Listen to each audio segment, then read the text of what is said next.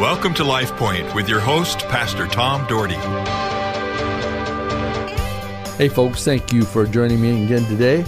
As you know, yesterday and the day before, I talked about love, acceptance, and forgiveness. I talked about accepting one another.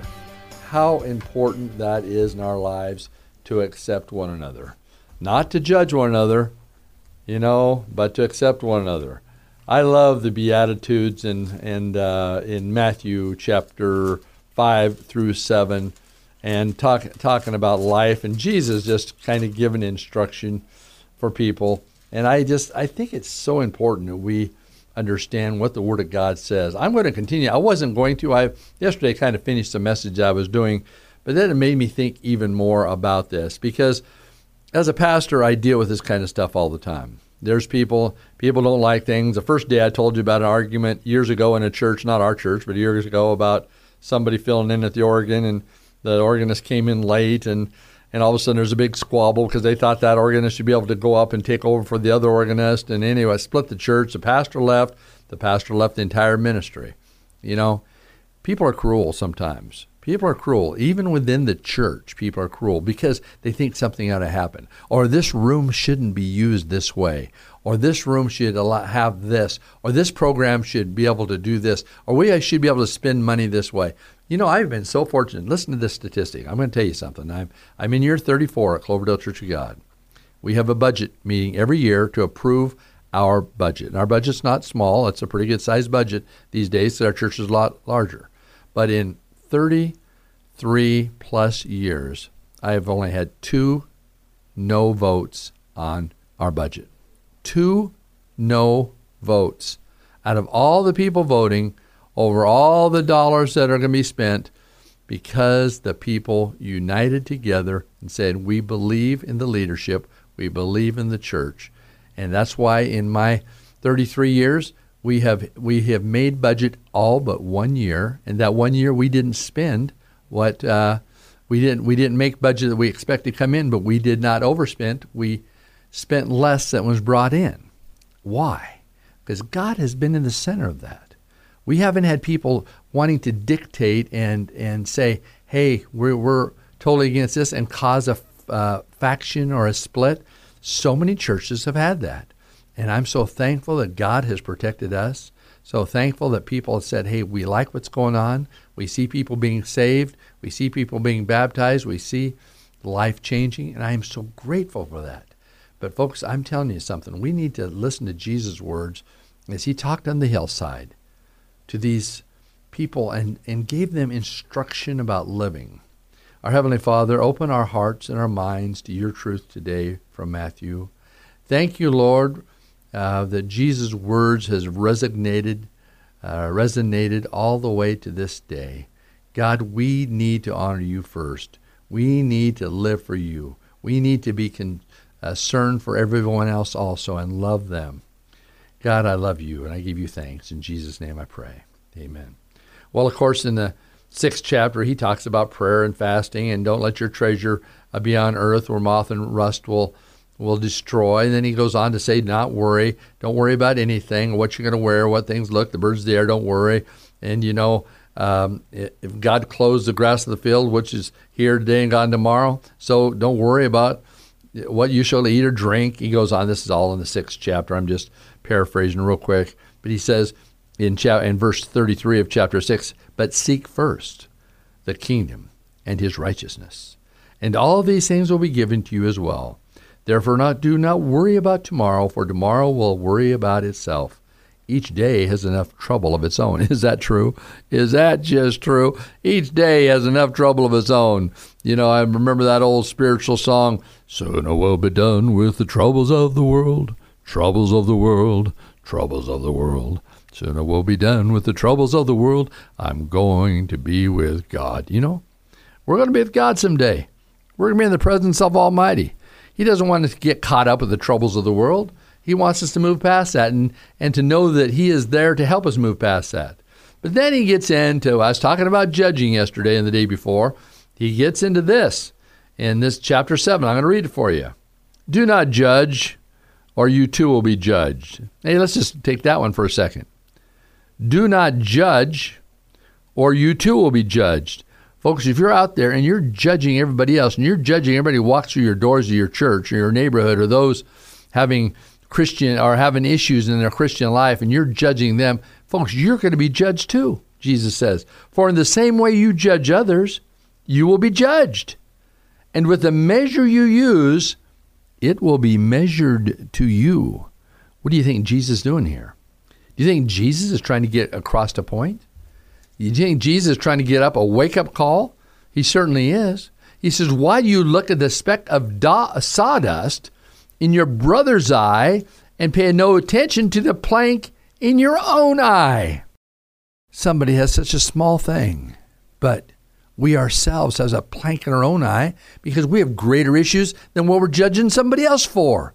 So he's trying to create a wake up call. How can you say to your brother, Let me take the speck out of your eye, when all the time there's a plank in your own eye? Then he, then he really gets harsh here. Jesus says, You hypocrite. First, take the plank out of your own eye, and then you will see clearly to remove the speck from your brother's eye. There's another passage of scripture that says, when you confront someone, when you are uh, confronting someone in sin, it says, confront them gently. Gently, in love. Sometimes we're so harsh, and sometimes we come across, like I said on the other day, is on as a Pharisee. We have all the answers, and we become very religious in dealing with people instead of very godly and according to God's word. Do you not give to dogs what is sacred? Do you not throw your pearls to pigs? If you do, they may trample them under their feet and turn and tear you to pieces. So, what's he tell people then in life? How do you deal with things? How do you deal with life? And what are the consequences of that? Well, he goes on in verse 7. He says, Ask, and it will be uh, given to you. Seek, and you will find. Knock, and the door will be open to you. For everyone who asks receives, the one who seeks finds, and the one who knocks, the door will be opened. Ask, and it will be given you. My father said that all the time. He said, Tom, you're the only son of mine that ever asked for money to go to this and that. And my brother, one brother used to say, Well, Dad, why do you give Tom money to go? And my dad would always say, Because he's the only one ever asked. Well, I guess I did something right. I asked, and my dad took care of me. But for everyone asks, receives for everyone who asks. For everyone. Can you say that word with me? Everyone who asks receives. The one who seeks finds. And to the one who knocks, the door will be open. I think one of the major issues in life, folks, is people don't seek. They don't seek God. They don't ask God. They don't see what God is doing in their lives and and uh, to see the power of God unfold. Which of you, if your son asks for bread, will give him a snake. If you then, though you are evil, know how to give good gifts to your children, how much more will your Father in heaven give good gifts to those who ask him? Ask in faith. Believe that God will take care of you. We did that as a church last year. We started praying that God would help us pay off our our our debt, which is very big, our four hundred and seventy thousand dollar debt at church. We started praying that way. And you know what? We believed, and within three months, God paid off that debt. God paid off that debt. God provided the money. It was amazing. So everything you do to others, well, you'd have them do to you. For the sum of the law, that's the sum of the law and the prophets. And he goes on to say, it's not easy for people to survive. He says, enter through the narrow gate, for wide is the gate and broad is the road that leads to destruction. And many enter through it. But small is the gate and narrow the road that leads to life. But I'm telling you something, many people will not make it. The wide gate to, to disaster is huge. It's easy to follow because it's the world's way. But small is the gate and narrow the road that leads to life, and only a few find it. Only a few find it. Why? Because people aren't asking. People aren't knocking. People are trying to live in the world and be about the world. You know, I'm telling you something. We have better get serious about our walk with God because we are all going to stand in the presence of Almighty God. Every single one of us. I don't care who you are. And He's going to know if you're with Him or not. You can't fool Him. Now, people can fool me. I'm pretty gullible. People can fool me. They can say, oh man, I'm a, I'm a great Christian pastor. I do all these things. Folks, it's not about doing all these things. What it's about is believing in Jesus and living for Him every day to the best of your ability, is spending time with Him, to get alone with Him, call upon Him. He is anxious to touch your life. He is anxious to change your life. He's anxious to be involved in your life. How are you involved? Are you using uh, COVID as an excuse not to uh, work and work for the things of God? Are you using COVID as an excuse to uh, uh, not go to church and no, no longer am I going to church? I'm not going to take a chance. Are you saying, you know what?